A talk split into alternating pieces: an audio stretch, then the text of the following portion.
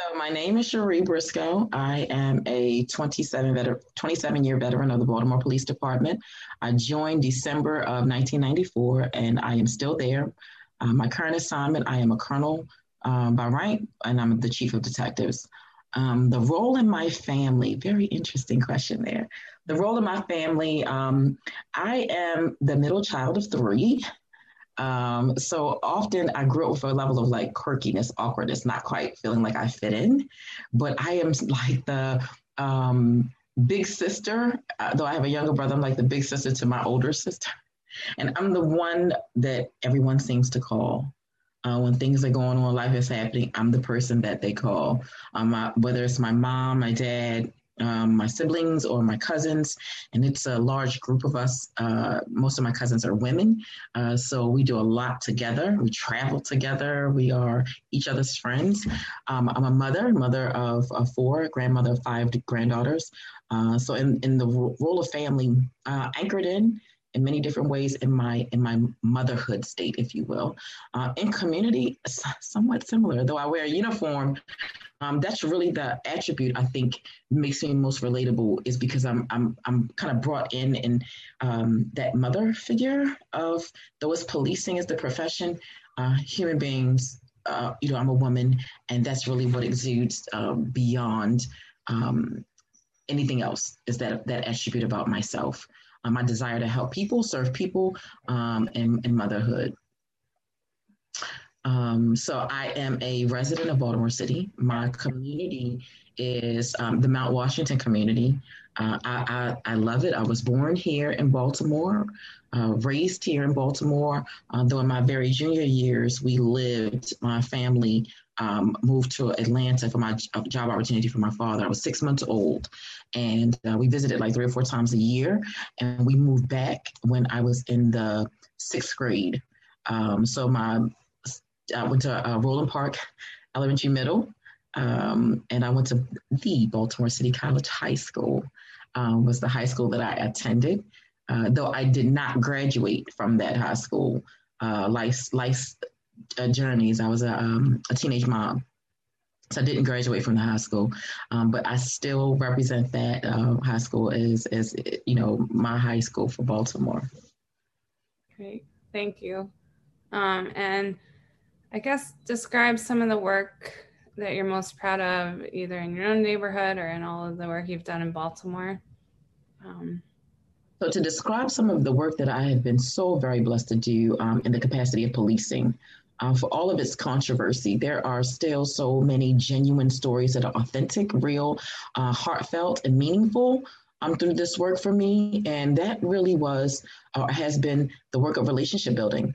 Um, so much of, of, policing is defined with a minus, as in taking someone, um, you know, to jail or doing something in that level. And I'm not saying that that hasn't, you know, haven't had to do those things in the construct of my duties. But what I'm most proud of is relationship building, three weeks after um, the riots of 2015, um, I became the commander of the Western District, um, where the events and accounts uh, are now depicted in many different fashions, um, in print in many different ways, and with um, documentary stories. Uh, the, um, the, the, the, death of Freddie Gray happened inside of the uh, policing district of the Western District, and three weeks after that incident occurred, I became the commander um, and in that time, not fully knowing what to do next um, because there was just so much hurt, rage, anger, frustration, fear, um, not knowing what step to take next um, from, from the seat of policing.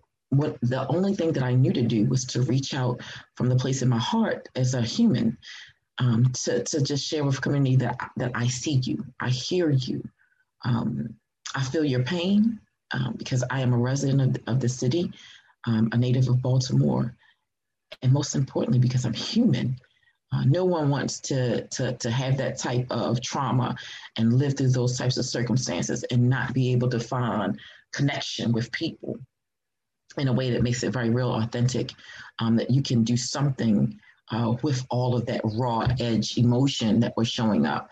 Um, so, if I could say anything, what I'm, I'm, most pleased with is the fact that we were able to relationship build with some very amazing people. Um, you know, people that will may not ever make a history, but but they're no less famous or no less noteworthy. Uh, that that to me has just been um, the jewel of the the work that I've been able to do.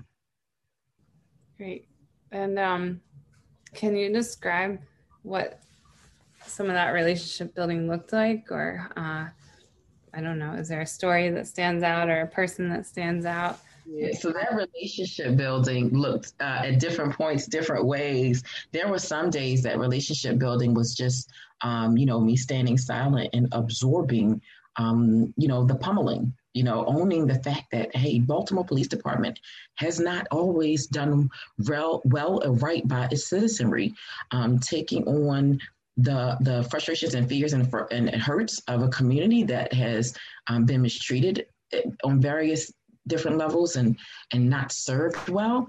Um, and then there were days that I just got to wrap my arms around people and just hold them um, and tell them that you know no matter what comes, I'm I'm still here. You know, Sheree is still showing up. I love you. I'm committed, and I can say I love you to people that I don't know because I love myself. And I know that I want for my family and I want for my community the very same things a healthy community, a loving community, one built in respect. Um, and because of my own faith walk, my own belief system, I can love people that I do not know.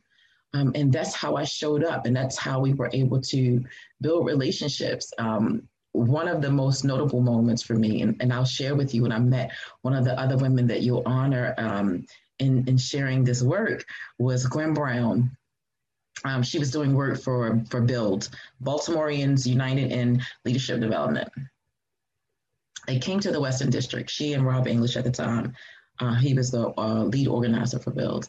Uh, and it came to the Western District. I was literally moving my things into the office. I had not even like announced my arrival, like here I am, I haven't done an introduction. I'm wearing some um, capri pants and a t-shirt, and I'm moving boxes in. And um, Rob English uh, stands on the street, and he goes into this very aggressive lament about what was expected of me. We expect you to do these things. We expect you to answer the people. We expect you to lower crime, and we expect you. And then Gwen stood there with this look on her face. So I don't know if they knew, and I never asked Gwen that question, if they knew who was commanding the district. They just showed up wanting to speak to the major. Um, at the time, by rank, I was a captain. I wasn't the major, but I was sent there to command the district. And so I was the responsible person. And uh, she was standing beside Rob English with this look on her face like, what are, what are you saying? At that moment, I had not said one word. I listened intensely and I said to him, Well, thank you. I appreciate knowing your expectations. Just know that they don't exceed the expectations that I have of myself and for my team, but I can appreciate hearing them come in some fashion from your perspective.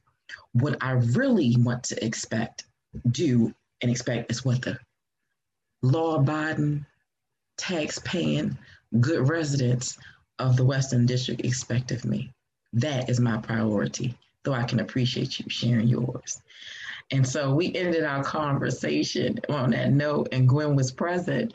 And I thought to myself, Sister, who is this man that you're with? And how dare he come up to the Western District and lay down this uh, very abrasive tone of expectation when he doesn't even know me.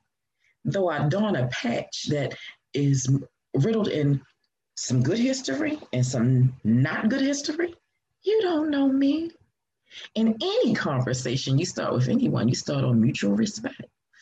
And so from that place, Gwen followed up with, um, and you know, he introduced Gwen and he told me that she would be my point of contact and the person that I would deal with, you know, more often than not.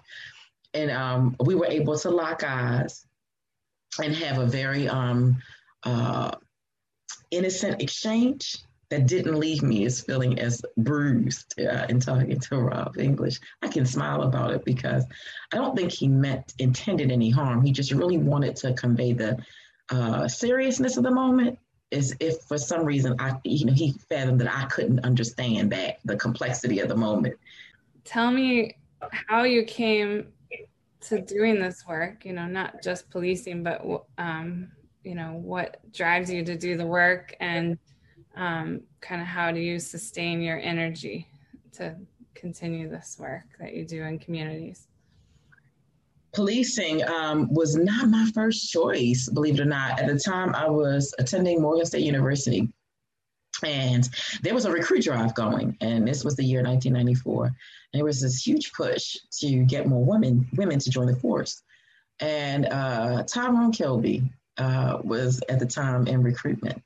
And I remember his name uh, because I later got to work with him in the Eastern District. He was a recruiter, and he ran me down the hall and said, You just walked past my table and I'm talking to you. And I said, Well, excuse me, you weren't talking to me. You were just trying to get people's attention and you wanted people to join the Baltimore Police Department. You know, I was going at the time to Morgan for political science. I had an interest in politics, I had an interest in law, um, and that was the way for me through a, a, historically black college to find my way through law. I wanted to do something to advocate for um, victims. I had a lot of different issues in my uh, uh, childhood, and I wanted to teach others, learn for myself, and then teach others how to navigate um, the law and the in the in the in society structure in that way. And so uh, he ran me down and shared this, gave me the speech about how the police department needed me and that I could bring my talents and gifts and resources and join a team and do some of the very things that I wanted to do in uh, the legal field. I could do them through policing. And so I was already a mother, I already had children, and, and it was something about that conversation that we had together and that connection that really attracted me, aroused my um, curiosity about policing and I joined and never looked back. It was the fastest, uh, one of the fastest hires from start to finish. It's like uh, just over two months from start of the application to the finish and, my, and me raising my right hand um, and taking my, my oath. Um, and I just, I've never looked back. And so I love, I, I, I love the way that life just brings you to where your purpose is. And I've been doing it ever since, and I love it. It's my passion. People are my passion. And finding ways um, to help people is really what I, I, push myself uh, for the most. So there are many different things. You know, after after any amount of years of doing anything, uh, whether that's being a student in school or parenting children or being a you know a partner to someone in life, you have to um, reimagine new ways to find strength even in the most difficult of moments, to continue to do it. And so, with that, I can tell you, God has always brought along people and circumstances to remind me why I'm here. Um, I honestly thought that uh, the Western District was going was like the pinnacle of my career. Like I wouldn't surpass that place. I wouldn't surpass that uh, rank. I wouldn't do anything else. That I would retire from that seat because there that was the the dream, if you will. You know, rookie officer. When I started the, in the police department, um, joined in '94. I came out of the academy in '95. My first district was the Western District. I was a rookie officer there. Didn't know what the heck I was doing. Um, leaned a whole lot on all the senior old guys, if you will, and um, I, I was able to go back to the Western in 2013 as a lieutenant and run a shift in the district. And I just remember especially in 2013, it was it was a, it was tumultuous then. Baltimore was still dealing with um, crime, but most importantly, drugs and poverty and the things, the precepts that lend themselves to crime. And I just remember thinking, like, we're getting this wrong. And, I, and I, I had an abstract conversation, just talking, just talking, saying, you know, if I ever got the chance, one day I would love to come back here and, you know, command this district lo and behold, only life knew that I would I would get that opportunity. You know, you got to be careful what you speak into existence if you're not prepared, because it may come to pass. And so I just never thought it because the Western is one of the most difficult districts to lead um, because of all of its challenges. Um, though small, it is mighty, um, and for many different reasons, and it and it it brings a lot of violence um, in that particular uh, 2.8 square miles of real estate. Uh, the, you know, the epidemic of drugs and the level of, of poverty and disenfranchisement from um, community members there. So I just said it on a whim because I did not like the way uh, we were often guided to do policing. And I'm thinking, can we just, in some way possible, can we just have conversations with people and tell them this isn't, don't do this anymore, this isn't healthy, and find other means and ways to draw to a resolution? And uh, that takes a level of boldness to go against the grain to do those things. And I'm not saying that singularly I possess that boldness, um, but I, I think I found strength in being okay with getting fired. Somebody had to try something different because what we were doing wasn't working. And so that's the place that I drew, and I still do draw my strength from. The boldness to say it's okay to be fired doing what I love, especially if it's for the right reasons. And I find that strength through people. God always sends me people to remind me why I'm doing this work, why I have not yet retired, why I'm still here. And it gives me more purpose to my living. Because as a parent, you're often telling your children to push for dreams bigger than themselves, be great, do well. But you show up doing it incrementally every day being committed, being faithful, being loyal, um, and willing. When I say loyal, not to any one person particularly, but loyal to the concepts of what is just, what is good, what is right, uh, um, and what is important, important to the people you serve in this context. And so incrementally, you have to show up doing that work every day. So no one never tells you that. They just say it's like it's like you think you imagine it's gonna be like this big boom. No big boom. The big boom show happens every day you show up, but you gotta show up. So I draw strength in that way from my faith and from the people that I get to meet along the way. And it sounds like not to put words in your mouth, but also your upbringing, some something that drives you or that pushed you to pursue some of this work as well. You can talk about it if you want, but um, so the things that push me or pursue me to do this work in, in my upbringing, uh, to be honest with you, is really has been my my my family, my children. Uh, most importantly, I became a parent at a very young age, and I was an emancipated minor and legally responsible and financially responsible for the choices that I was making for my children.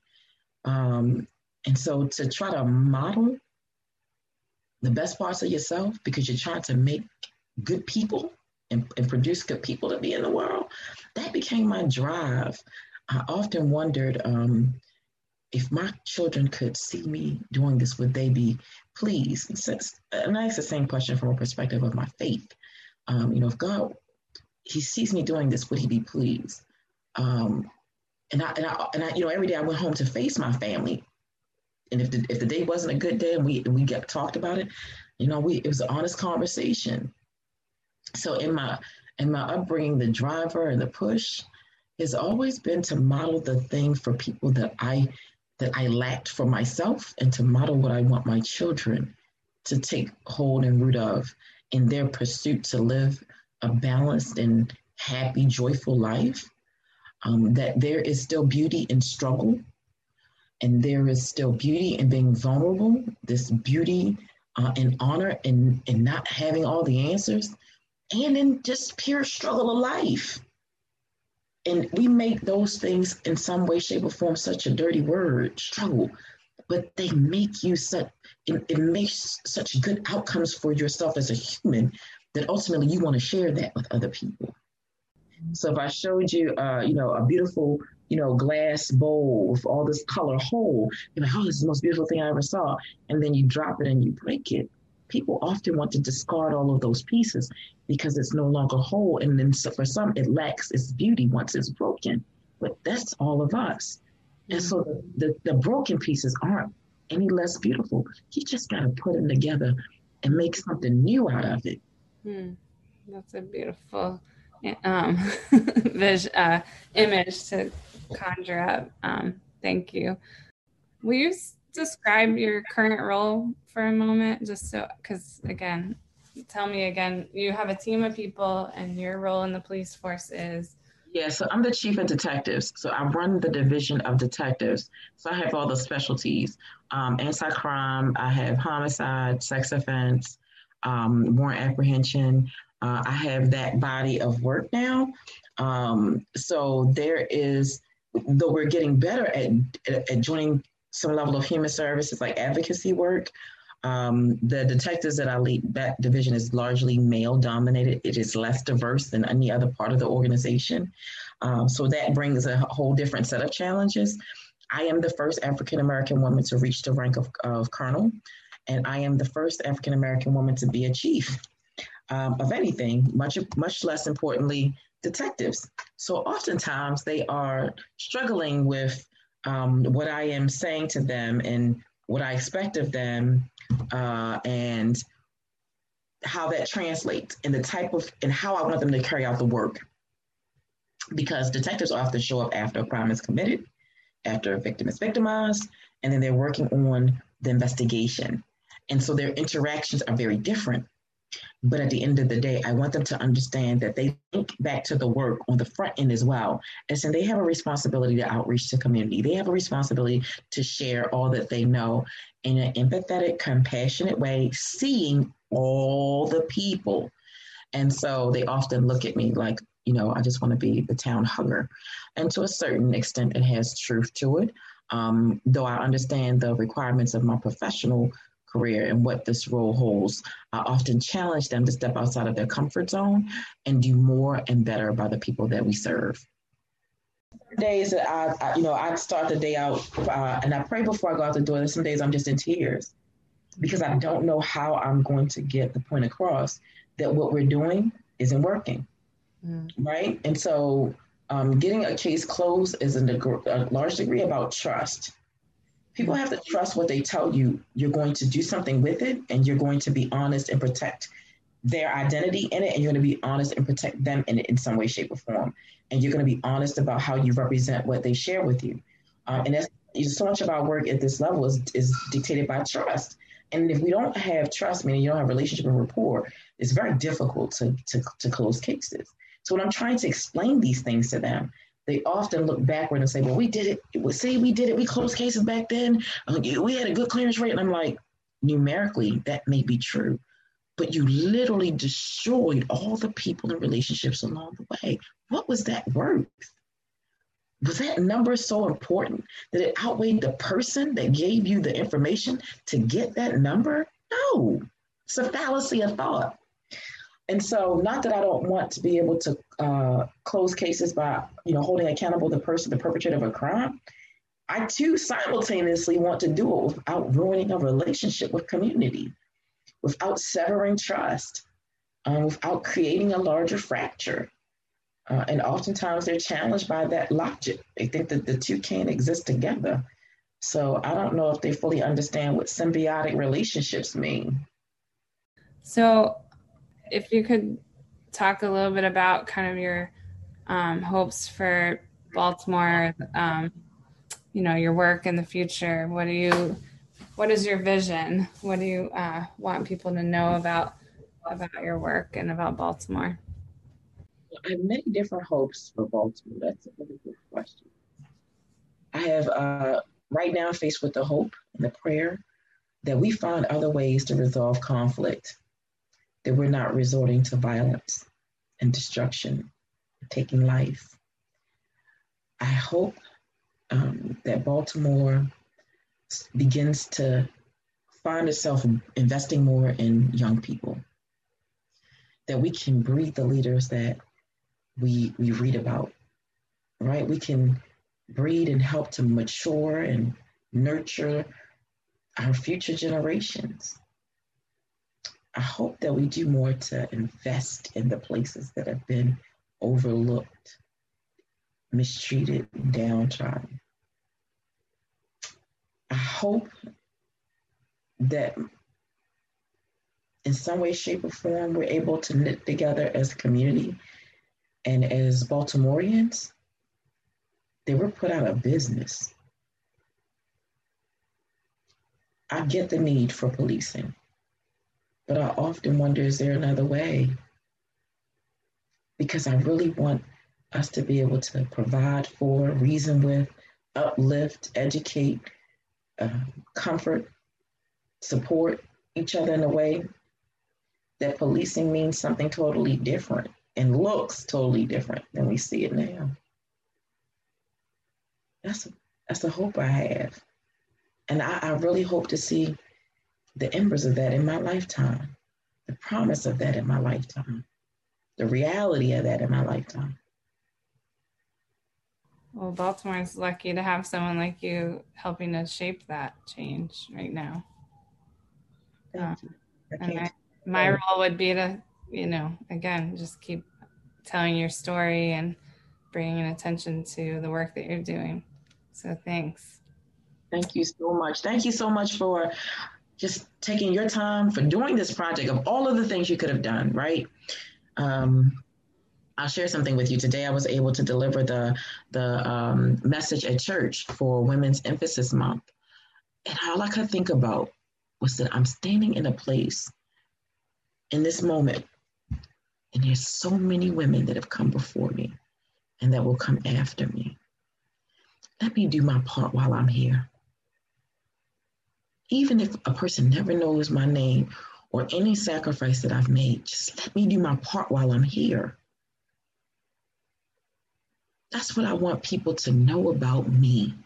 That it's not about the uniform. It's not about the title.